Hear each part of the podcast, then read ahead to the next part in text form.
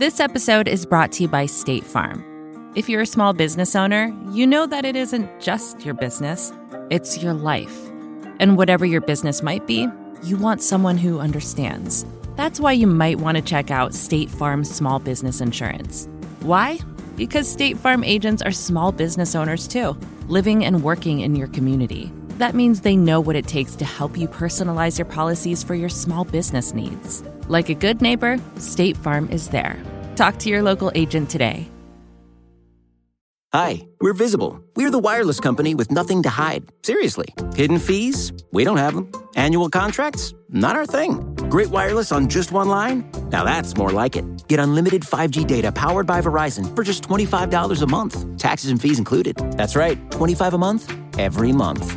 Sorry, hidden fees. We're just not that into you. Sometimes the choice is just visible. Switch today at visible.com. Rate with service on the Visible plan. For additional terms and network management practices, see visible.com. Hi, I'm Kara Swisher, editor at large of Recode. You may know me as someone with two teenage sons, so I know what it's like to have a tall, angry creature in your life. But in my spare time, I'm just a reporter, and you're listening to Recode Decode, a podcast about power, change, and the people you need to know around tech and media. We're part of the Vox Media Podcast Network. Today in the red chair is Jeanette Winterson, the author of several beloved books, including Oranges Are Not the Only Fruit and The Stone Gods. Her newest novel is called Frankissstein, a love story. It's about artificial intelligence, sex dolls, cryogenic freezing, gender, and what happens when Homo sapiens are no longer the smartest beings on the planet. It's perfect for Silicon Valley these days. Jeanette, welcome to Recode Decode. Well, thank you. So I remember be saying I'm a huge fan of your work for a long, long time, and I was thrilled that you were writing in an area that I know a little bit about, um, and especially using uh, fiction to do so. Um, why don't you talk a little bit uh, about your background and how you've sort of focused your career over time? Because you've moved from topic to topic, but I think you you write sometimes about technology and and gender fluidity and other things like that, but this really is at the heart of what's happening right now in our society. You sort of hit the mm. perfect moment. So tell me how you got here to this. 35 years I've been working now. And of course, when my first novel, Oranges Are Not the Only Fruit, came out in 1985, there weren't uh, really many books with positive gay mm-hmm. characters mm-hmm. in As them. I know. Um, that were also ambitious. So from the beginning, I've wanted to look at how we understand gender, mm-hmm. how we understand identity, how we position ourselves as humans, both in the world and in the universe. Mm-hmm. And of course, now 35 years later, I'm interested in how those questions will change, will have to change, because we're about to share the planet with self created, non biological life forms. Right. And that really questions everything to do with gender, with identity, with how we place ourselves in the world and the larger universe. So the questions remain the same because I think when you're, you know, when you're interested in things, when you're driven by things, you go on stalking them from every angle all mm-hmm. your life. But as you grow and as the world changes, then you get different intriguing answers to those questions. And of course, you get more questions, right. which is one of the things I love. I'm much more interested in more questions sure. than I am in the answers. What moved you towards the technological thing? Did you were you watching things from because uh, because w- you were a pioneer in writing about this topic. I remember reading Oranges Isn't the Only mm. Fruit because so much, as you said, of depictions of gay characters were so negative, or mm. so either suicidal or drunk or mm. weird or or side project kind of thing. And this, the, the positive depictions are one thing, but how did you move into? And I, I don't want to get away from the fact that gay people actually were some of the first people to use technology mm. to reach out to each other, which was, you know, early Planet Out, all kinds of things on totally, AOL. yeah. Were you a technological person, or was there any kind of like, were you paying attention to it the whole time or not? I'm paying attention because I'm very curious about the world and I don't want to mm-hmm. get left behind. Right. You know, I mean, one of the worst things you can do, I think, is to be be passive and say mm-hmm. somebody else will work that out for me. Right. Um, and especially now, we need to be part of the crucial conversations. Mm-hmm. So for myself, um, for the last five years or so, I've just been reading things, you know, whether it's been Ray Kurzweil uh, mm-hmm. talking about the singularity, right. Max Tegmark over at MIT. Um, I've been trying to understand what's going on scientifically in the world, looking at what Google, Amazon, Facebook are up to. Right. Uh, and of course, it was anchored for me in something very particular in that, you know, after the Second World War, uh, Alan Turing at Bletchley Sure. Park, all of that stuff, all that computing know how, which was in its infancy, moved to the University of Manchester. And I was born in Manchester. That's where it kind of all starts. Mm-hmm. did, yeah. So Turing's a critical character. He makes an Turing is appearance here. absolutely, yeah. Also, uh, you know, very persecuted for being gay. Just for being gay. despite his incredibly heroic work. Yeah. that changed the face of the world Yeah. Absolutely, and I, you know, I was interested that it was his colleague uh, at Bletchley Park, Jack Good, who then moved out to the United States, and did so partly because he was disgusted at the way the British government had treated Alan Turing, uh, and it was Jack Good who came up with the phrase "our final invention." Uh, you know, he was the advisor to Stanley Kubrick on on t- 2001: A Space Odyssey with HAL, the murderous computer, and he always said, "Look, it's not a question of if we develop a superior artificial intelligence; it's when." Right. And he called it the last invention. And that was in 1965. You know, that guy was really looking ahead. And now we're here. Right. And so, how do what, how do you regard technology as a as a writer of fiction? I know a lot of TV has been and movies have been far ahead on science fiction, like you were talking about Kubrick, and so many movies. There's been dozens and dozens of movies. Most of them dystopian futures, whether it's Terminator or sort of popular mm, stuff like that, or you know even more esoteric movies. It's always sort of a negative. And obviously, Ray Bradbury was writing about this, uh, time machines and and H.G. Wells and things like that. How do you approach it from uh, being a fiction writer? I'm glad you brought up um, Bradbury and Wells. You know, I was always thinking at, and reading at the time Philip K. Dick. Um, you know, th- those those uh, really they're like flash novels, fictions, yeah. aren't they? The short stories in Right. particular. Um, and and as you say, dystopian visions. I don't see that it has to be that way. Right. Because at the minute, all tech is a tool. It's not superior to us. We we use it, even though algorithms and number crunching uh, is far in excess of what humans can manage. Those things are still our tools. Uh, they're not calling the, the shots. fire would be. Yeah. Yeah, that will change. I think tech as a tool is really useful to us. And I'm not in any sense somebody who wants to go back in time and say, oh, the world was better. So you're not one of those like you, you meet a lot No. of fiction writers or oh, from older genres saying, "Oh, this tech stuff has ruined how we read books. It's ruined how we watch television. It's ruined how we do this and that." I don't think that's true. I think also you can you can choose the elements of your life that you wish to include. In, Mm-hmm. Most writers have a degree of privilege, so you can bring in what you want to bring in and leave Sure. out what you want to bring out. Sure, I'm an analog human. You know, I was born long before the digital revolution, so that I can't change that, and I know I'm an analog human. Um, and yet, I love what is happening out there in the sense of connectivity. Although you know we've seen trolling and hate speech on the internet, fake news, Mm-hmm. Right. um, also the demolition of our democracies. That doesn't mean that the tools themselves are malign. It means the way we're using them is- Right. is, childish mainly. Well, childish too, and it gives they have a certain virality and weaponization that wasn't possible before. A book could only reach one person at a time. This can reach a million different ears with Yeah. a million different messages, many of which are f- not factual. So let's talk talk a little bit about the book itself, how it came together. Um, obviously, you're basing it on uh, Mary Shelley's fantastic. We should talk about someone who was way before her time. When you think Exactly. about that book, talk a little bit about that book, and then how the sort of the basics of this book, so people who haven't. Well, I was reading Mary Shelley's Frankenstein again because it was the, the 200th anniversary of the publication. And um, in, in 2018. Incredible, two hundredth. Wow. Yeah, and, and of course she was only 18 when she wrote it. You know, Mm-hmm. we often forget that people's lives were shorter, and so they were more compressed and compact. You couldn't say, I'll do it later, because there was no Right, later. right. Uh, she was dead at 53. Um, so she wrote this book, astonishingly. Uh, uh, when she was on holiday on, on Lake Geneva uh, with her partner, the poet Percy Shelley, Lord Byron, a few others. And she, of course, she's invented the world's most most famous monster. But Mm-hmm. when I was rereading it, I began to see all the other things that are in that book that I'd forgotten about because it was many years previously. She's obsessed with the idea of education because, of course, uh, Victor Frankenstein doesn't educate his monster, Right. And that is part of the problem. The monster is shut out of the the source and the course of human knowledge and has to learn for himself. And this is part of his own malignity uh, because he's not taught. And I thought, wow, you know, we really really need to think about how we are educating our machines. Right. You know, machine learning is a real issue because we, we teach machines by feeding them data. Right. But what is the data that right, we are bad feeding data. them? I always say crap in, crap out. Absolutely. And of course, once it goes into a machine, it looks both objective and amplified. Mm-hmm. So, because machines are neutral, right? But of course, machines are not neutral. And I think the biggest question facing us as human beings, and it's something that Mary Shelley brings up, is how are we going to educate these new life forms? Right. Because mm, they're not always just going to be machines. I haven't reread that book. You're right. I didn't even know, remember that part of it. I mean, Yeah. I think the, the, the myth of Frankenstein has taken over everything. The movies, the the idea of what. Oh, the hammer horror, yeah, Right. the guy with the bolt through his neck and the big boots. Right, right, right. Did you come away with the idea of talking about what Frankenstein is now, or how to how, what monsters we're creating? Did you? I, I suddenly saw that there was a way of bringing the two things together, and I, I wanted to recreate uh, Mary Shelley's voice experience around writing the book and what might happen later. Mm-hmm. Yes, which you do. Yeah, so I wanted to really.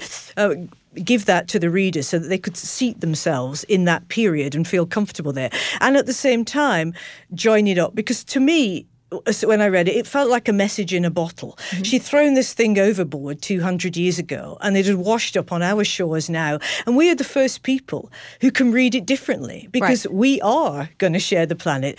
But our life forms will be created not out of the discarded and rotting parts of the graveyard and the charnel house, but the zeros and ones of code. Mm-hmm. Right. But it, it, it was well a. Mm-hmm. fantastic vision. And now we see that. Can you talk just a little bit about why you think she had this vision? She's 18 years old. Mm. She's in Switzerland. She's on a vacation, which you depict in the book, the beginning of the book, actually. Yeah. Where did she get this from? Where do you imagine? Because this is an incredibly creative idea at the time. Mm. Well, there is a lot of thinking about the future during this time. There, not this much. Mm. This seemed like almost channeled from the future. Yes, in a way, it does feel like that. I mean, she was living um, in the early industrial revolution. So it's really the first modern moment. You know, it's the moment when we get fossil fuels out of the ground. We know where that's taken us now. Um, she was really aware that machines were being created that would do the work of human beings. Uh, she'd been up to Manchester, you know, my, again, my Right, which- birthplace, birth of the we- Industrial right, Revolution, absolutely. foremost city in Europe at the time. Um, and she'd seen what would happen. And also, she'd, she'd heard new vocabulary coming in, like mind the machine, a pair of hands. Mm-hmm. You know, we didn't have this before. Suddenly, human beings are reduced to their body parts uh, and they're in service to the machine. So she knew about that. She'd also, in London, because her father, William Godwin, important political radical, had everybody round to his house. Because in those days, society was small. If you knew everybody, they all came poets, philosophers, scientists, physicians, crowded into his tiny little house. Um, she knew about the, the beginnings of electricity. You know, uh, uh, the wild Italian Signor Galvani, from where we get the word galvanized, had come over. Uh, and he was able to make a weak charge through a metal electrode. And he was sticking it into frogs, and the frogs were leaping about. And then he got prisoners. The last time before they were hanged at Newgate Jail, if you were hanged, your body immediately went for dissection. No arguments. Uh, he got some of these guys, as soon as they'd been hanged, started sticking his electrodes into them. And Mary Shelley, this young girl, them as their eye opened again or a hand raised as if to clutch someone else. Um, Dead people, Yeah. yeah. So all of this was swirling round in her mind, the beginnings of electricity. And she was absolutely right that electricity was going to be the discovery that was the game changer. hundred percent. It still yeah. is. I And it always- still is, yeah. I always talk. Uh, you know, everyone's like, "Oh, the internet does this." Like, without electricity, we're all nothing. Like, none of it works. I mean, eventually, we'll have batteries and solar and this and that. Yeah. But it's a really interesting point to make because Yeah. electricity plays such a big part of it. But electricity at the time was the internet. Uh, I, something I always talk about when people talk about the internet, because people talk about it as a thing constantly. Um, you don't talk about electricity like that. You don't say today on the electrical grid, I I, I I I blew dry my hair. You know, thank you for the electrical grid. We don't ever discuss it. It's just there Yeah. in the background, which is where the internet needs to go in terms of as a topic. But it keeps sort of rising to the forefront Sure. as, as a monster, really, in some ways. Yes. So talk a little bit about how you conceived this idea. So talk a little bit about the book right now. So you have a character, you have a, a, a gender fluid character named. Uh, go ahead, explain. Oh, with Ray Shelley, yeah. Well, I, I wanted. I took the characters on Lake Geneva, Mm-hmm. um, the people who were there, and I thought, all right, I'm just going to move them 200 years, and then what will I do with them? So Right. we'll meet them again, but in, in, in different shapes, forms, and, and guises, because I was just using the, basic idea that why should consciousness be obliged to materiality? Mm-hmm. It's the moment when religion and science come together, really, because religion's always been saying, oh, you're more than your body. You know, there's some essence of you that will go somewhere else when you die. Amazingly, now science is saying, well, you know, this, this biological body, it's provisional, it's temporary. It's we can get past that. We can Yeah. Upload your consciousness later. We'll get there. Um, so I thought, okay, well, let's just upload this lot from Lake Geneva in 1815. Let me bring them into the now, and who will they be? And I thought, well, who will Mary Shelley be? And I thought, such a shapeshifter, somebody who was bigger than herself. I thought. She would not like to be confined by gender, so I gave her a double gender, and I thought I'll make her into this young trans doctor Mm-hmm. So called it's Ry Mary. Shelley. So it's from, yeah, Mary, from Mary. yeah, right. so yeah, because there's a, there's a huge argument at one point with the rather boorish Lord Yeah. Byron character who comes to be Ron Lord, who can't understand that Ry is trans. Uh, Right. Are and- you a man? Are you a woman? yeah, Are you this? yeah, and in the end, Ry really exasperated says, "Look, it's not short for Ryan; it's short for Mary," uh, and brings in their past life. Mm-hmm. Sure. So you have that character. You have Victor Stein, who's Yeah. sort of a TED Talk, uh, sort of glib person who's creating these things. Yeah, he works in machine learning. Machine learning. Yeah. And uh, and his what did he represent to you? The ideas of where things are, are inventing things without consequence. That's what it. Yes, I guess that's right. Because, uh, and it's not, you know, this isn't blaming scientists, inventors, or uh, anybody, you know, working in these areas. It's simply to say that we don't put in protocols uh, until it's too late. Mm-hmm. Well, you know, that's my yeah. thing. and business loves this because they say, oh, no, you're going to strangle innovation. Grow, grow, grow until without But you know, we can't.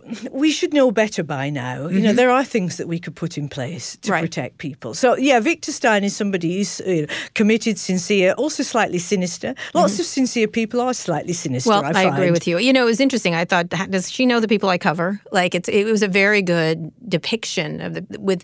You know, I always say Silicon Valley doesn't do consequence. Consequence is something they don't even, or anticipation of consequences, or the possibility of consequences. And this character just is up- the arrogance, sort of the uh, arrogance and brilliance at the same time, but without any sense of what could happen. Yes, yes, and I've been thinking about Robert Oppenheimer, you know, because the, the Manhattan Project, something that's always interested me very much, the d- development of the atomic bomb, what happens when you split the atom, Right. that crucial moment, and all the people involved, and how it impacted not just on their lives, but on the whole world from there on in. Um, and I wanted, to, I, just wanted to show, give a character in the book, and just let the reader decide whether or not we should therefore have protocols and restrictions. Right. Yeah. Right. Exactly. Although Robert Oppenheimer said, "I have become death," he understood. He did understand. he was yeah. a reflective person and Yeah. what i always say in silicon valley it's a miracle they can see speaking speaking of another monster dracula they can see in mirrors because they have no ability to reflect on anything they've done That's But- brilliant. but and of course, you're right, because we don't know what's going on in Unit 8 at Facebook or Yeah. Google X. Um, Right. You know, and I think the breakthroughs are going to come not, not from government fundings, but from some private company. Whoever gets there first Right. will make the big breakthrough. And then we're stuffed because well, I think do the leap like. to the body is what it was most interesting. Is because I've just Yeah. been talking about this a lot. You know, everyone talks about wearables and this and that, but the idea of leaping to the body, where we will have exoskeletons, where things will be embedded in us. Mm. Um, you, you you do it through the character of this Ron Lord, and then we'll we'll break and talk more about that. But talk about Ron Lord because he's my favorite character. I love Ron Lord, which was a surprise to me because I thought, who can Lord Byron be? And I thought, oh, I'm just playing with the name. I thought, I'll make him Ron Lord with a name like that. You know, so you know, he's a bit of a wide boy. He's made a fortune by accident out of Bitcoin, and he thinks, oh, I'll invest it in a sex doll factory Mm-hmm. Right. because when he was lonely and sad, he bought his own go. sex doll, put Yeah. Mm-hmm. it together, you know, like Lego for grown-ups, uh, and found that it fulfilled a need for him, which might fulfill a need for others. So he, he's, you know, he's crude in some ways. He's a caricature, but he also goes on a journey, and by the end, we kind of love him Mm-hmm. because he gets it. Uh, but I needed, a, I needed a character in there. Who would say a lot of the things you know now that people actually want to say or say to themselves, but are Mm-hmm. Not saying out loud Right. Mm-hmm. about about sex, about relationships, about the backlash against feminism, about where women come in tech if they come anywhere at all. Because as we know, of the you know the global number of people working in tech, only twenty percent of those people are female. Well, in much smaller, actually. Yeah, and if that you is a really break it huge down. problem. Yeah, Yeah. absolutely. And Yeah. so the character of making sex robots, which is, I think, removing humanity from the process Hmm. of something that is about communication, the ultimate communication. I agree. I mean, I think that I, I would not want a relationship with a sex bot. And then I say to myself, but if you have a little bot running around the house, and we all will, we will make a relationship with it. Because Right. look, anybody's ever fallen in love with their teddy bear, which is all of us, we know that we can get very fond of uh, Right. something which isn't certainly isn't biologically alive. Right. But we have a relationship with it. We're all going to do this. It might be sexual, it might be emotional, but we will make significant attachments to non-biological Already, life I'm. I, yeah. I the best relationship I've ever had is with my phone. anyway, we're here with Jeanette Winterson. She's one of my favorite authors. She's the author of a really fascinating book called Frankissstein, a love story. We're going to take a quick break now. We'll be back after this. This episode is brought to you by State Farm. You've heard it before. Like a good neighbor, State Farm is there. But it's more than just a tagline, because State Farm agents are small business owners themselves who live and work in your community. And if you're in the market for small business insurance, who better to work with than an agent who understands what it takes? State Farm agents can help you create a personalized insurance plan that fits your small business needs and budget. Talk to your local State Farm agent today about small business insurance. Like a good neighbor, State Farm is there. Hi, we're Visible. We're the wireless company with nothing to hide. Seriously. Hidden fees? We don't have them. Annual contracts? Not our thing. Great wireless on just one line? Now that's more like it. Get unlimited 5G data powered by Verizon for just $25 a month. Taxes and fees included. That's right, 25 a month every month. Sorry, hidden fees. We're just not that into you. Sometimes the choice is just visible. Switch today at visible.com. Rate with service on the Visible plan. For additional terms and network management practices, see visible.com. We're here with Jeanette Winterson. She's the author of Frankissstein, a love story. She's also the author of many books, including Oranges uh, Are Not the Only Fruit and many others. We're talking about artificial intelligence, sex dolls, cryogenic freezing, gender, and what happens when Homo sapiens are no longer the smartest beings on the planet. So here we have all these characters, and they're sort of interacting on every major topic artificial intelligence. Talk about each of them. Artificial intelligence. What were you trying to get at there? And also cryogenic freezing, which I, is my favorite. Yeah, I think, well, just thinking about with cryogenic freezing, I think that's going to turn out to be like the cassette tape of technology. It's, it's, you know, we're not going to be interested in that soon. no. No head head frozen. All those. I mean, b- What do you need it for? What do you need We're your not gonna body need for? it. We're not right, gonna need right. it. The body's provisional. I love that idea. Yeah, so do I. And it, it- because I was brought up in a religious Pentecostal in a gospel tent, you know, the idea that the body is just your home for now, but it Mm-hmm. isn't the essence of you uh, has always been there. So with, with the, the problem with cryogenics, of course, you can have your head taken off and you can have it vitri- vitrified, Mm-hmm. but it's in the revival of the tissue where the damage comes. It's when we start heating tissue up, not when we cool it down, Right. that the problems start. So I don't, personally, I don't think cryogenics is a viable technology. Mm-hmm. On the other hand, as the cryogenic people say, look, at least you got a chance. You know, once you're in the ground or you've been, you've been cremated, you got no Right, chance. right. Good point. But going forward, if Ray Kurzweil's right, and he thinks we do this in 50 years, which is massively ambitious, if you can upload the contents of your Mm-hmm. yeah, consciousness. what do you need the body for? Get a new one. You won't need it. Yeah, you'll just you can. It'll be you know all those great myths about shape shifting. Today I'm an eagle, tomorrow I'm a greyhound, and the Mm-hmm. next day I'm you. All of those stories now having a basis in science. I love that. and it is actually a basis in religion, the idea of body of Christ. Totally. It doesn't matter. You're you're not Yeah. eating the body of Christ, but it's the idea of of constant reinvention of the human body. But not Yeah. the necessarily the body. Um, i- i- the same thing with uh, the idea of artificial intelligence, how you create robots that are like people. Can you talk a little bit of this idea? Because I thought this was an interesting thing in the book. It was, I've always thought everyone's always like, when how are robots going to be like people? But what about when people are like robots? And mm. that's where I think you went into, which I think was much smarter because we spend a lot of time trying to humanize robots. Or when they open mm. a door, we go, oh my God, well, a toddler can open a door, right? It's not like, you know, we, we celebrate robotic activity, but it's more the, what I think you were talking about in this book more is the idea of people turning into that, like, it, or, or morphing with them.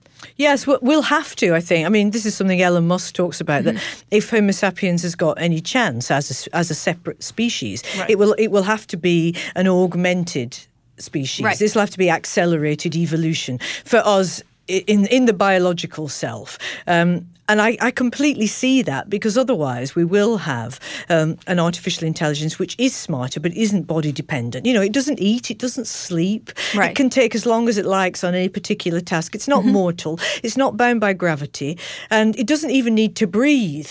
which is why artificial intelligence for space travel is such a good idea because you don't need gravity, you don't need oxygen, and you've got plenty of time, so you can explore the solar system. But for us, I think smart implants definitely will happen. They'll be essential. And it's going to be like those old TV programs of the bionic man. Right, You know, right. Yeah, where you that a, a, bit. I, like the I used to love that show. Yeah, she was adorable. Yeah. um, but talk about that because the idea of right now, Elon Musk talks a lot about this. Yeah. These neural networks. Uh, Facebook has bought a company that Mm. can read brains and stuff Yeah. like that. Do you would you want to do that? And then what does it open up? You know, from a well, from a fictional point of view, it opens up all kinds of stories of what we Mm. would become. But when you're mixing it with gender fluidity, I was surprised how you did that. I thought I hadn't thought of it that way Mm. because people that are gender fluid, they are do feel uncomfortable in the bodies they're in, and the idea that you could not just shift them in the way we do today, but completely become other beings yes. is kind It's of exciting, fascinating isn't it? idea. Yeah, it is. It is, and I like that idea. Some of it's very freeing because it will destroy our obsession with the binary, which I, th- I think is isn't both negative and outmoded now. You know, the whole binary. Well, explain that. Talk well, particularly of male, female, we've been so hung up on it for so long. We love binaries: black, white, right, wrong, rich, Mm-hmm. Right. poor, male, female. Um, it's a way of labeling the world. It's quick, it's handy, but once you get past the obvious, it's actually restrictive and often hurtful for people to be labelled in those ways. Mm-hmm. Right. You know, whatever ways they are. Whatever identifiers. Yeah. And so I, I think if certainly if we're going to start a making relationships with biolo- non-biological entities that are not male or female, we can label them that way, but at least we'll see what we're doing. Then that will question uh, our obsessions with the binary. It will also mean that for ourselves, if it becomes much easier to change identity, and I think it will, mm-hmm. then this should, I hope, get rid of a lot of prejudice, a lot of homophobia, a lot of transphobia, and allow people to outside of the small, narrow spaces that we too often live in. It does, though, have a persnickety persistence. you know what I mean? In terms of, I was, I'm getting married again, and I was looking at Oh, some weddings. congratulations. Thank you. And I was looking at the sites, and they're still persistently straight. For example, I know. persistently I know. in a way that's just like. Like everyone plays along with it, and I know so many people who aren't like that anymore, like Mm. Yeah. the traditional sense. But it's, I've sort of been riveted looking at websites, and and they're real weddings they're showing and things like that, and it's sort of like, ah, I know. We're not moving as fast as I thought we would. But Mm-hmm. then on the other hand, I think, look, when I was growing up, in the 1960s, nobody knew anybody where I came from who was a single parent or who'd been divorced, Mm-hmm. Right, or was uh, gay, yeah, or who trans. was and, uh, even somebody who was black, and they Mm-hmm. certainly didn't know anybody who was gay.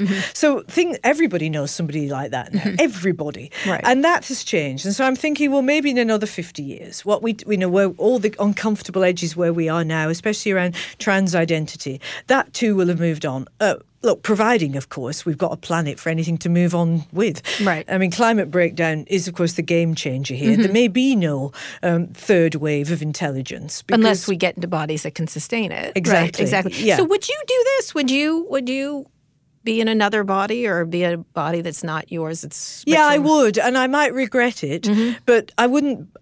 I, I wouldn't be able to help myself. It would be just too interesting and exciting. I'd have Yeah. to do it. Right. And certainly, look, if I was going to drop dead in five years and somebody said, well, we'll upload your consciousness or you can just die, um, I'd say, okay, let's do it. Mm-hmm. And then, of course, it's tricky because I'm not in my body, I'm not in my context. W- What of me is uploaded? Mm-hmm. Right. And then when I'm in your laptop, because you've very kindly uploaded me, then I have to trust you to download me into something else. And you know, that's where it gets tricky. Where would you like to be downloaded into?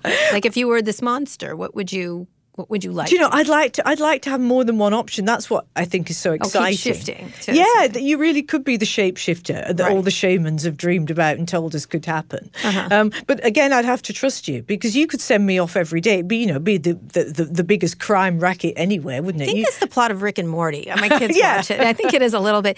Talk a little bit about the monster, this Frankenstein. Who is the monster in this book from your perspective?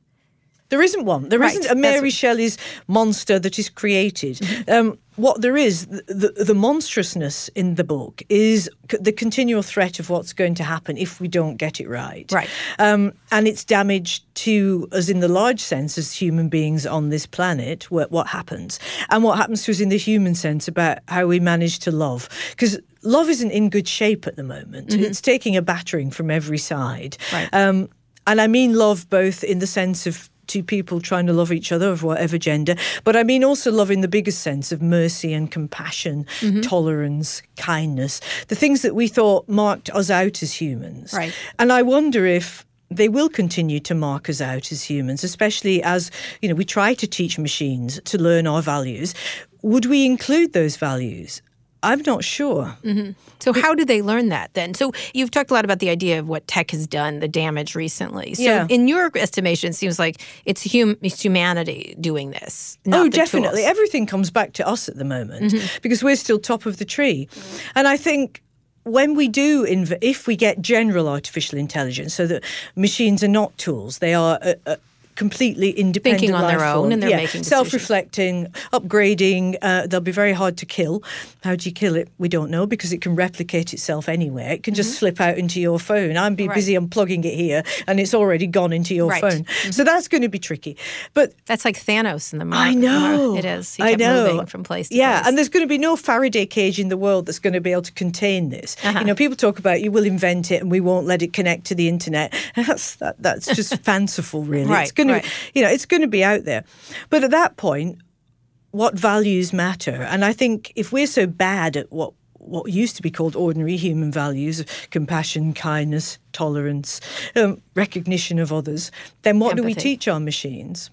How do you teach an empathetic machine? How how would you imagine we solve that problem? Because part of this is this when you were talking about Mary Shelley, this idea this monster was not educated Mm. and therefore was not at fault uh, for the. Th- in fact, Victor Frankenstein is the one at fault, and the the creator is at fault. Definitely. What do we need to do to cause that, or can, is it possible? Because you know most of the people who created are the same homogeneous group of people who have Mm. brought us you know, misinformation, the same people who have brought us where we are today with a lot of the tools Yeah. of the internet, which many people, in theory, it's a great idea uh, of communication, of the world being one.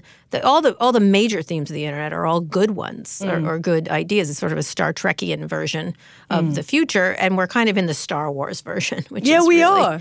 dark. Yeah. Like I, I always say, someone's in tech is either a Star Trek person or a Star Wars person, and uh, because Star Wars is not a, such a pleasant No. story. No, it's not. It's not, and it's you know, it's it's the same old story of, of, of domination, um, which is something we could really do with unlearning. I think at this this late stage of our uh, evolution on this planet. But I think look, the way anybody teaches machine is just by feeding in endless amounts of data. So if you're teaching a program, say DeepMind, create which is uh, in Britain. yeah.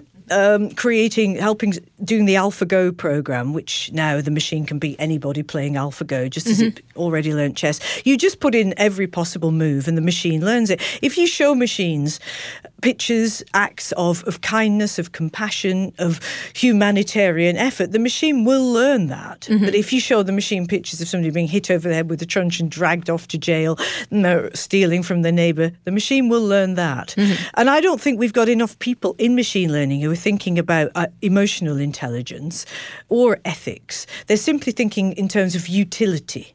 Right. And that's to me, that's frightening. Two reasons. You know, one is right back again, Manchester, where I come from, where where, where the Communist Manifesto began, really, because Karl Marx Did was everything become in, in it Manchester? did. So, yeah, Manchester is an amazing. It's like an alchemical city. You know, yes, it's it's where in England the you know the anti-slavery movement Yep. starts. It's where the Pankhurst start, women's suffrage. It's where the trade unions movement starts. Don't Uh-huh. Get me on this because we go on forever. All But right back, They have a soccer team too, right? But go ahead. Yes, I'm teasing. I'm teasing. Go ahead. I know nothing of your. Oh, football, football team, football team. football. They they have all of that. Yeah. Um, sorry, where, where, where Oh, were sorry, we? what machines? What how we te- make make machines empathetic? Yeah, so there's Marx wandering around with his uh, with his friend Engels, who had a small factory, well run, and Engels looked at the squalor and filth generated by the first industrial revolution, people living in unspeakable conditions, and he said, "This is what happens when men regard each other only as useful."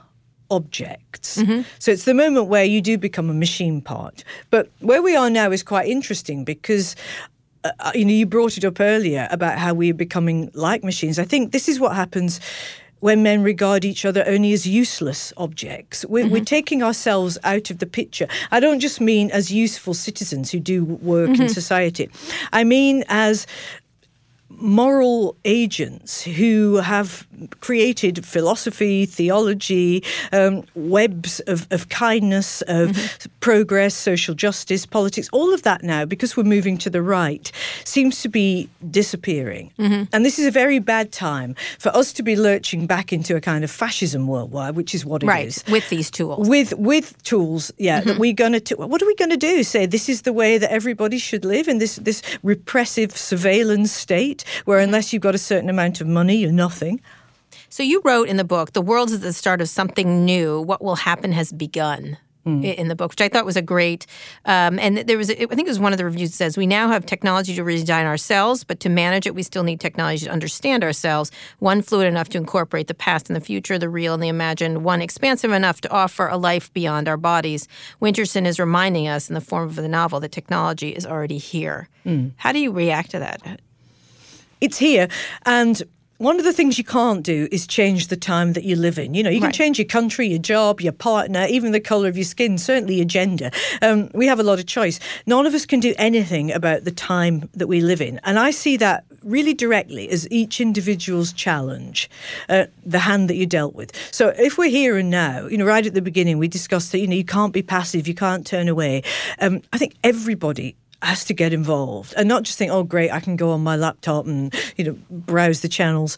It's really about saying, what's tech doing, and is my voice being heard? Do I even have a voice in this conversation? And at present, the answer is no. So we need a lot more people to be getting together to say, well, what exactly are you doing out there, Google, Amazon? Well, I try to do that, but I talk about ethics and things yeah. like that. But how do you actually get that to happen? Because I sometimes I feel like the technology still beats that very mm. quickly. Whether it's and in some cases, artificial intelligence is better than pe- people shouldn't work in mines. It's no, dangerous. they shouldn't. You're quite people right. People shouldn't work on manufacture in manufacturing for the most part. Robots do it better. Mm. Uh, eventually, when they're cheaper, they can make food. They can do this. They can do that. Mm. What happens then to the human experience of work and the idea of you know even if these choices are better for the human race?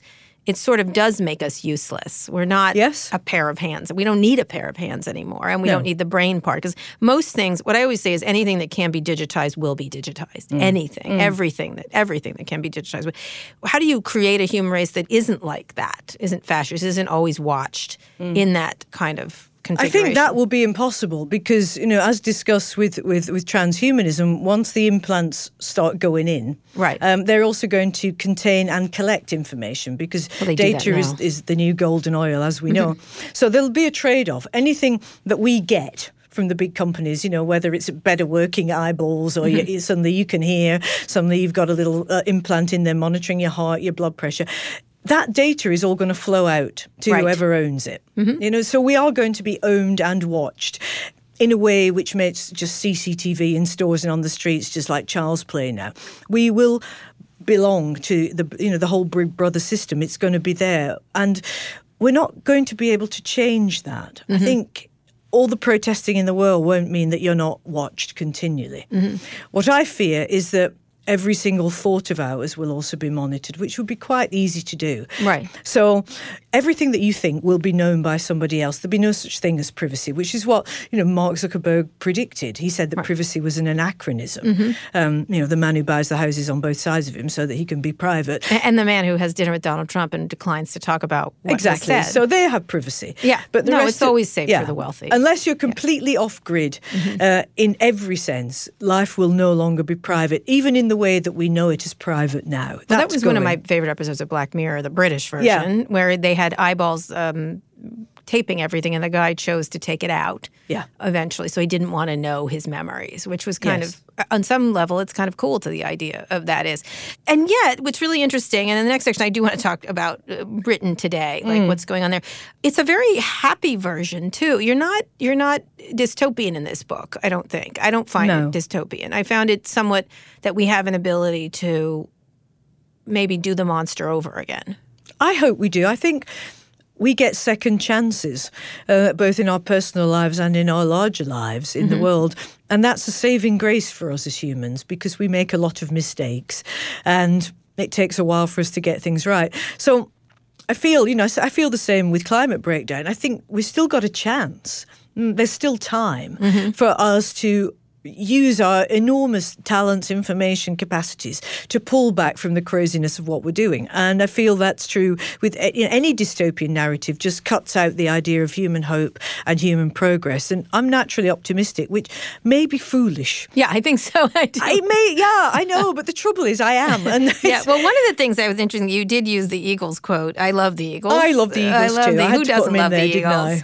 Um, but we may lose them, we may never be here again. It's yeah. sort of the opposite of what you were saying. You're saying we are going to be here again. Yeah, but probably not in the in this uh, in this particular download. Right. You know, your your unique identity now as you and, and mm-hmm. mine as me. Um, that won't be here again because even if you upload me and I upload you, uh, we, we're still going to be in a different body in a different time. So this part of us, this this segment of our whole life, let's say, will go and we'll never get it back. Isn't that too many bodies then? Not bodies, minds around. If all my, if, if George Washington was still here, that would be kind of cool mm. to get. You know what I mean? If we could have uploaded George Washington. Well, or, Ray Kurzweil thinks yeah. that if you can get a bit of DNA, you might be able to bring people back. You know, like they do with mammoths uh, at present. Yeah, I mean, it's a terrible idea. He wants to bring back his dad, I which I understand. Yeah, but imagine all the people who'll store bits of their DNA. Yeah, well, you know, there's, there's been a million boys from Brazil. You got a million like awful stories. I, I, yeah. I, he's a character. I, uh, I ran into him at one point. He was at Google, and his, I know his son very well. And I said, no matter what, you, I, I, used the line from uh, the Cher movie, um, Moonstruck, where I said, no yeah. matter what you do, Ray, you're going to die. like he, he, mustn't have liked that. no, he didn't like that because he's really trying not to die, right? Yes, he, he, wants to get to the yes. moment where he can be uploaded. Yes, they're all right now. Silicon Valley, that's what they're doing, almost continue. They, yeah. They're obsessed with the idea of never dying, like yeah. not dying. I think guys have a particular problem with that. I yeah. don't know why. I mean, I think they are obsessed with Im- immortality. Um, perhaps in a way that I haven't noticed so much with women. I don't like to make uh, yeah. gender based assumptions, but nevertheless. Yes, it is all men doing In my 60 years on this planet, I have noticed that guys are pretty keen on immortality. Immortality. Oh, we'll get to that next. We're here with having a delightful discussion with Jeanette Winterson. She's the author of Frankissstein, a love story. It's about artificial intelligence, sex dolls, cryogenic freezing, gender, Homo sapiens no longer being the smartest beings on the planet. There's a lot in there uh, from a really terrific uh, fiction author. We'll be back after this. Support for this show comes from Slack. You're a growing business and you can't afford to slow down. If anything, you could probably use a few more hours in the day. That's why the most successful growing businesses are working together in Slack. Slack is where work happens, with all your people, data, and information in one AI powered place. Start a call instantly in huddles and ditch cumbersome calendar invites. Or build an automation with Workflow Builder to take routine tasks off your plate. No coding required. Grow your business in Slack. Visit slack.com to get started. Eurovision is here. This year's contest gets underway this week in Malmö, Sweden. But this year's contest comes with a dose of controversy. I'll give you one guess as to what people are mad about. Yes, correct.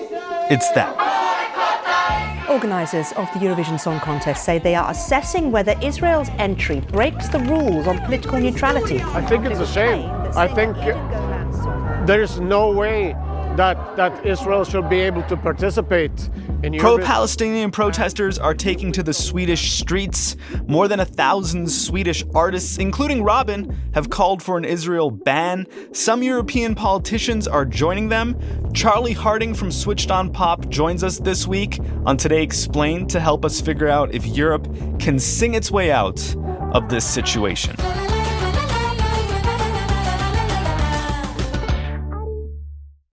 We're here with Jeanette Winterson. She's the author of Frankissstein, a love story. She's also the author of people who know many of her books, uh, Oranges Are Not the Only Fruit, and many, many others. Talk a little bit about modern day Britain right now. Uh, oh. You have an election coming up. You have Trump there. You're, I'm sorry to ah. prevail upon you to ask about this because we're going to get back to tech to oh. finish it out. But wow, Britain is like. What has happened to Brexit, my country? You got Boris. He's got like I know the mother of the mother of democracy. Britain. I know. And everyone talks about the U.S. I'm like Britain's kind of ha- having a moment itself, kind of. And it I started it off. Everyone was like, Britain was the experimental thing for Trump, which is kind of interesting when you think about Brexit. What's it like to be there now? And the, the elections in what a couple of weeks or yes, week? December twelfth. Uh, let's hope we get a hung parliament. I d- look, I didn't think the world was going to slide to the right in mm-hmm. the way that it has, but I think when you disenfranchise in, in the wider sense too many people, you're always in danger of letting fascism in because when enough people are saying, I've got nothing to lose, right? When they have no longer a stake in, in, in civilized society. Because, Why not? Yeah, yeah. Then they will just look for the strong man. They'll look for the person, you know, with the quick headline solutions. He says, I can fix this. They don't want to look at complexity. They just feel let down by everybody. And we've pushed that too far. We've done it in Britain, you've done it in America, it's happening in Europe. Too many people don't have a stake in what we used to call society anymore. And that's dangerous. Well, or they now know they don't, given all the abilities to communicate. You know, I've yeah. always thought more communication wasn't necessarily good. You had all these gatekeepers yeah. sort of keeping. Uh, keeping society on a tamp down and now yeah. the top is off and that's to me what's really happened with a lot of these I, am going to get back to technology because i do think if you think about it you didn't know what you didn't know mm. and now you know mm. like and you have an ability to also communicate and also be manipulated by information mm. all at the same time are british people rising up about this in this you know the technological forces. Obviously, Boris Johnson. There's been a lot of technological uh, problems in Britain around Brexit, around misinformation, around disinformation, manipulation. Mm. Is the average British citizen as unaware as the average American citizen about this? I hope not. I think we're a small country. Right. And we have a, a fascinating a, media landscape. Yeah, I know. We've, we've got a, a, largely right wing press mm-hmm. because mm-hmm. the owners of our newspapers are mainly right wing. The Guardian is on the left and, and, and does its best, uh, but it, it, can't do it, it can't do everything. So we, I think we are as a country naturally conservative. So in the past, the centre ground has worked, whether you were centre left or centre right. It's been quite a good place to govern from, and it's more or less managed. Mm-hmm. You know, things collapsed for us after the 2008 global crash mm-hmm. because then we had in uh, a coalition government that pushed hard uh, really fearful austerity measures mm-hmm. and that's where a lot of people dropped out of the net this is where the people who have nothing to lose and nothing to gain suddenly appeared too many of them you can't cut social services and the welfare state safety net to the level that we did and expect people still to feel that they want to be part of the social fabric. Sure. So we've we've that's our problem. Um, yes, people are aware of it, but I think people who voted for Brexit and who, who will now try and vote through Donald Trump really believe that there is a magic solution to all their problems. They need someone to blame, and they, for some reason they can't blame what has been ten years of Conservative Party cuts to the social fabric. Mm-hmm. They would rather blame immigrants, and they would rather blame the European Union. Look, we spend our lives looking for somebody to blame. At home, we always say, it's not my fault, you did that. you know, and it's just the same in the world, but it's, it's about growing up and it's saying, yes, you know, this is shit, but actually, am I blaming the wrong people? Right. And one of the things that I find interesting is that Europe in general, you're still you're still part of Europe. I think most people feel that Britain is. Yeah. Has been the been at the forefront, including your British government, around privacy issues. Obviously, Margrethe Vestager at the EU, the new head of the EU, mm. is the same way. Um, has been at the forefront of pushing back tech mm. and trying to control it, and being concerned about issues yeah. like artificial intelligence. Who has the power? Who is the real who is who needs to be regulated and not, it, which is not happening in this country. It's starting slowly now. do you think Elizabeth Warren would do it? She says she'll do it. I think her even her constituents don't care about this. That you know, here they're more concerned with healthcare. I think it's I think she talks about it and scared the bejesus out of the tech people. Mm. But I think that she, it's not like the issue that gets everybody hot and bothered. I mm. suspect it's. I don't even think immigration is. I think that's a false.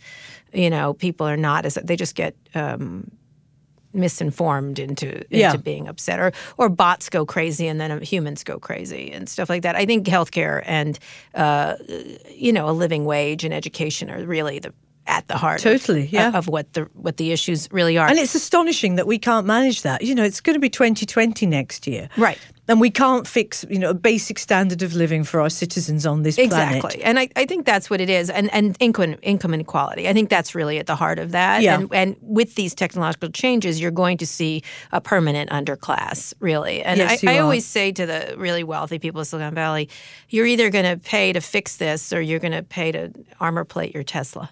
That's Yes. what you're going to do. Yes, Like, I think that's a really good way of putting it because it is going to be one or the other. So when you think about this, you you all do have much more of a sense of, of regulating and, and reining in these these companies. Do you see them? I want to finish up a little bit talking about who do you see the monsters as? And I I don't think Frankenstein was a monster. Like I don't think I think he mm. was badly created, mm. right? Yes, he was bad. He was badly made. It was a mm-hmm. good idea. Um, that went Well, it was an horribly wrong. yeah. yeah, and obviously ends up with with, with with murder and mayhem. And the story, Mary Shelley's story, ends as a as a tragedy. I mean, a rather beautiful tragedy with the monster in a sort of Gotterdammerung of fire and the Arctic ice burning himself to Mm-hmm. death after after Victor Frankenstein has also died on on board Captain Walton's ship. It's a beautiful ending. Mm-hmm. In fact, if people haven't read it for a while, I'd say you know just take some time and read it. Don't rush it. Just read it carefully and slowly. See Mm-hmm. what you think after two hundred years.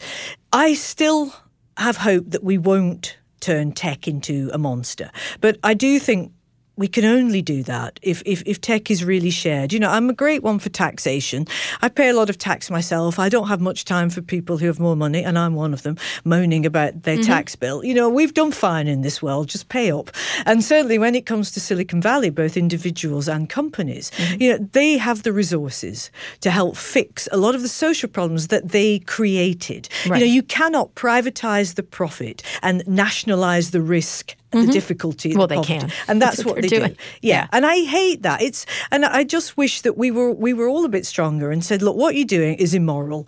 Uh, use the word with confidence. Just say it's immoral, it's wrong. Don't wriggle out of it. Not interested in you know your fancy ways out of this. Just put the money on the table and fix the problems you created. If they did that, you know, I was I was in San Francisco recently on the book tour. I was horrified by the level of poverty, the rough sleeping. You know, I you know I've seen it enough in my country, but when I saw that that that rich, powerful city and those people struggling and suffering, I thought, guys, you got to get out here and manage this. Yeah, it is really. It's really quite. Yeah, yeah. Visual. Look, I'm not pointing the finger. We've got enough problems at home. But I'm saying that if you're a responsible adult, no matter how wealthy you are, you've created a company, you owe a lot to the society that helped get you there. You know, the research and development in the universities, the roads we all use, the education system that these companies depend upon to get Mm-hmm. and the damage it's created. yeah, is- yeah. you know, yeah. it's about not wriggling out of it and saying, you know what, I'm going to I'm going to give back properly. Who is the Victor Frankenstein of this era, from your perspective?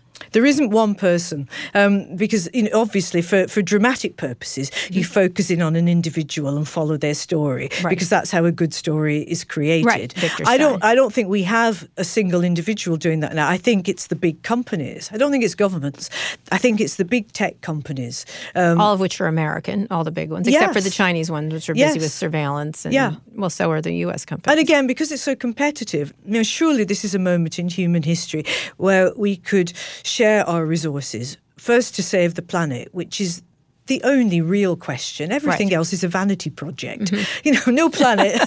There's Yeah. nothing we're going to be able to do. Right. Um, well, going to Mars, in case you're interested. I Oh yeah, know. I forgot the about tech that. guys That's another thing. Mars. What is it with them with rocket ships and go, going to live in space? You think, guys? They have outfits. What are you talking about? No one likes an outfit better than a nerd. Little suit, little space suit. Are you kidding? I ran into Richard Branson on the floor of the New York Stock Exchange. He was wearing a spacesuit. I thought, God love No. you. God love you, Richard. I, I didn't know what to say. I was like, you're wearing your spacesuit. And okay. All Yeah. right. Fine. Yeah. Are you taking think- off today? Are you going somewhere? I don't know about. Uh, you know, these guys, look, you know, you got Bill Gates, he's so rich, he's sitting there, I think so complacent at the moment. He really is. it- talking about, oh, we'll fix it by 2050. And you just think, no, we won't, Bill, because we won't be here. Right. Right. Not, not in not in the sense that we are here now as uh-huh. sea levels rise, as the planet heats up. Uh-huh. Um, you know, you're used to it a little bit more, but you've seen the you know the wildfires around Los Angeles Yeah. this summer. I was again, I was in Los Angeles, and people going around. They couldn't go outside, Right. And you you haven't seen those levels. Right. in your no, not at all. It's I think, but it's sort of a slow drip. Like the Midwest is flooded. There's Mm. the, you know what, what's really fascinating is that you don't see a lot of tech solutions for this problem. Like there's just a recent announcement about carbon eating. A lot of it has to do with taking the problems and cleaning them up, but not solving the problems. Like Yeah. we can get rid of carbon, we can clean up the oil spills, but it doesn't get to the oil problem. No, and the big oil companies, I mean, never mind big tech, you know, the three big polluters on there, oil, gas, and actually, weirdly, after that, cement, um, which is a huge Mm-hmm. Yes, polluter because we, you know, we're building with cement. We could look at that, but the fossil fuel industries, which are all subsidized industries, they are not profitable industries. Mm-hmm. And I just wish this would, could be said enough. Really are going to hold on till the last drop of oil has ruined the planet. I mean, we're in Britain. We are making, we're doing more with electric cars now. Again, because we're a small country, mm-hmm. probably we have to. And I look around America, I just think, how are you guys going to make the switch? From a fossil fuel economy to an electric economy. Well, it's interesting. I just wrote two columns for the New York Times about I've, I've stopped using car. I mean, I got rid of my cars. You know, yeah. I mean, I was making the point that someday you will not own a car. You will have car sharing. Yeah. You will. They will be so efficient that the econ- fuel economies will be better. They'll be battery driven. They'll be solar driven. And people went crazy. Did they? Crazy. Like every, I, I got an email from everybody in the Midwest about their trucks, their Ford F10. Do they have to keep them? I don't. Yes, I was like, fine, keep your car. But I was saying that someday owning a car will be like owning a horse. Like, yeah. you know, like you won't have one. Yeah. And then, of course, Elon Musk introduces his fantastic truck thing that is all Yeah, with the, the, shattering windows. Yeah, yeah. that was funny, wasn't it? But you know, you're right because in, it's we don't need everyone to do it immediately. In cities, right. this, this is much simpler to do, where everyone's more viable. Living. Sure, right. in the Midwest, it's a lot harder. Yeah. I get that. Keep your car. Yeah, but we, you know, it's it's really about saying not well, the other guy's not doing it. Why should I do it? It's changing that around and saying, well, I can do it, mm-hmm. so I will do it. Right. And then the other guy can do what the other guy can do. So it's about trying to take responsibility instead of looking again for someone else to blame or looking for someone else to take to take the responsibility, take the heat. Just say, what can I do?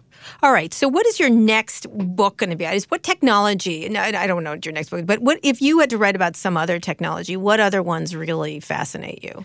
I'm st- well. I'm sticking with where I am now AI. with artificial intelligence. Because mm-hmm. I'm doing a book of essays actually called Jurassic Car Park.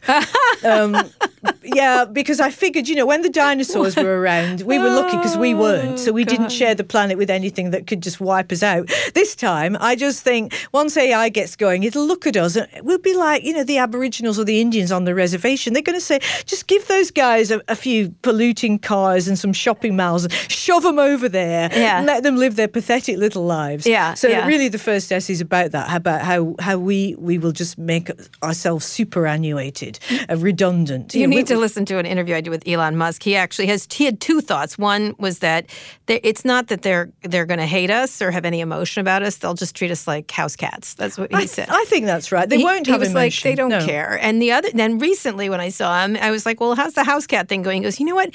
It's more like you know how you when people build highways and there's ant hills, they don't even know they're there. They just go over them. like you just, they're not going to. They, they may kill you, but they didn't mean to. Like it yeah. just wasn't. There was no thought to you at all. And I thought, well, that's a jolly way to put it, but it's kind of fair. It's kind of a fair way. well, we and, haven't given much thought to any other life form. No, we? we? just go. But why would we think why of an anthill when we're building a highway? We? Or it would be very unusual. And the other part is, of course, that we're in a simulation. Yeah, we might be. I, I mean, I always thought The Matrix was a fabulous a, film. I know, but I would love a great piece of fiction about whether we're in a simulation right now, because it really does make sense that a teenage kid from the future is screwing with us every time there's i'm like ukraine what how did we get to the ukraine like it's got to be someone coming up with wild yeah. Uh, wild plots and stuff. We like really that. could be in a simulation, but we will find that out if we are able to develop uh, artificial general intelligence, right. because it will know. We can't do it. We can't work this out on our own. Right. But when we, if we if we can create the AI, yeah. to work, I think we will find out whether we're in one or not or not. Or you know, the crazy thing about this is that everybody's done their best, certainly in the West, to try and get rid of the idea of a sky god. Right. And now we're inventing one. Right. Because the whole point of having the, you know, artificial general is that it will be able to solve our problems for us, sure. tell us what to do, help us to live better, you know, manage all the things we can't manage. And when we're scared, we can ask it, and it will know all our thoughts, just like God does. Well, Google. Yes. Google is our God. And so right why, why, after all this time trying to get rid of sky gods and talking about it as the sort of black superstition, uh, the worst thing that anybody can ever do. I don't mean black people, I mean just mm-hmm. the blackest part of mm-hmm. us, that we should invent something as stupid as a religion and a sky god. Then here we are doing it again. We need answers. All right, last question. As a book author right now, or, book, or I don't know if you think of it that way, you're a book author because you get, I bought, I'm reading you on my phone. Oh, are um, you? Yeah. Uh, it was slightly cheaper, but not really. Um, uh, it was it was fa- I was fascinated by what it costs in different sites. But right now, two things: reality is much more interesting than fiction right now. Reality, mm. like, could you make this stuff up? And secondly, how do you look at all these digital ways that people consume? You used to write books, and then that was that, you know, and you put them out there. How do you look at that? Answer that one first, and then talk about what it's like being mm. a fiction writer today. Must be like what? Well, well, I think it's a good thing that now there are so many more platforms for mm-hmm. creativity. Um, I embrace that and I welcome it because I don't really care how you get your encounter with art. With Jeanette yeah, okay. With me, with anybody. I just want you to have the encounter. Mm-hmm. And when I look at the history of literacy, of mass literacy, I see that it's very small. And it really only starts in the mid 19th century when lots of people learn to read. It's because of the Education Acts that come in. Um, and it may be when we look back, should we be able to do so, that literacy, mass literacy might only manage to last for about 200 years mm-hmm. and then it will be superseded. We may be going back to a visual age, an icon age, uh, where, where wow. language itself certainly writ- the written language doesn't matter so much. It's possible. Mm-hmm. Um, I think you're absolutely right. I have teenagers; they're absolutely yeah, visual. Yeah, and just as informed. It's not a problem. I don't find them uninformed. They're not uninformed. They're just not well really, read. Really informed. No, they're not well read, but they are other things. Mm-hmm. They often know a lot about movies, a, a mm. lot about News. music, a lot about TV. I mean, TV's in a golden age, as we all know. Um, so it's really, it's well. I mean, what is reading? It's it's part of a conversation that we have. It's also part of a way of connecting with the past so that we know what people before us felt like, did. I don't just mean as information, I mean as their emotional context. Um, it also makes us feel less isolated. We know that we're not on a little raft of time, that somebody mm-hmm. else, even hundreds of years ago, felt this way, acted this way, suffered this way. Mm-hmm. Um, that's very comforting. So it, it has many functions, I think, uh, reading, uh, reading books, literacy. But they probably could be replicated. And other other writers, publishers, they hate me saying this because mm-hmm. obviously they don't want to go out of business. But it's not the end of the world. Mm-hmm. You know, the end of the world will happen in all sorts of other ways, but not if we stop reading books. Interesting. I read and also listened to your book. Your book listens better. Yeah, it does. Yeah. It's much more kinetic. It's a kinetic writing style. So I, yeah. I, I, I found myself laughing more at the read part than yeah. the unread part. Well, I write out loud. Yes, you do. Uh, yeah. So for me, it's always um, it's it's it's actually an audio visual experience because I see the pictures very clearly. Exactly. So although I'm typing it out, for me, it's almost not like writing. It's like I'm telling it to you. Yeah, absolutely. Yeah. And then lastly, being a fiction writer today with all that's happening.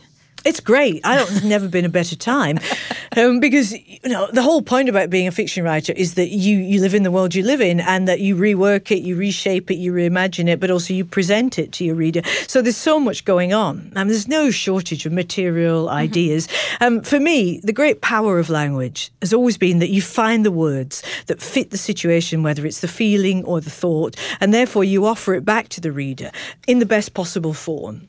So for me, having that possibility of language when I read other people's work, when I'm writing my own, it's it's really to equip you, me, to describe the world and also to critique the world. You know, the more skilled you are with language, the better you can manage the way the world is. You know, it's when people have no language at all that they're going to turn the car over, throw the brick through the window, mm-hmm. just go and shoot somebody because they're just done with rage, literally. You know, you give people back language and you give them back some power over their situation. Well, that is a great way to end this fantastic talk. Jeanette Winterson, thank you for coming on the show. She's the author of a new book I highly recommend it called Frankissstein, a love story. It's about Frankenstein, but not in the future. You can follow me on Twitter at Kara Swisher. My executive producer, Erica Anderson, is at Erica America. My producer, Eric Johnson, is at Hey Hey ESJ. Jeanette, where can people find you online? They can find me at JeanetteWinterson.com. All right. And do, do, do you use Twitter? Yeah, you can find me on Twitter as well. What do if you, you just just go in uh, Jeanette Winterson or Winterson World, right. you'll yeah. find my tweets. I don't do it crazily. That's okay. Don't worry about it. We got we got plenty of people who do that. Okay. If you like this episode, we'd really appreciate it if you shared it with a friend and make sure to check out our newest podcast, Reset. Just search for it in your podcasting app of choice or tap the link in the show notes. Thanks also to our editor, Joel Robbie. Thank you for listening to this episode of Recode Decode. I'll be back here on Friday. Tune in then. Hi, we're Visible. We're the wireless company with nothing to hide. Seriously. Hidden fees? We don't have them. Annual contracts? Not our thing. Great wireless on just one line? Now that's more like it. Get unlimited 5G data powered by Verizon for just $25 a month, taxes and fees included. That's right, 25 a month every month. Sorry, hidden fees. We're just not that into you. Sometimes the choice is just visible. Switch today at visible.com. Rate with service on the Visible plan. For additional terms and network management practices, see visible.com.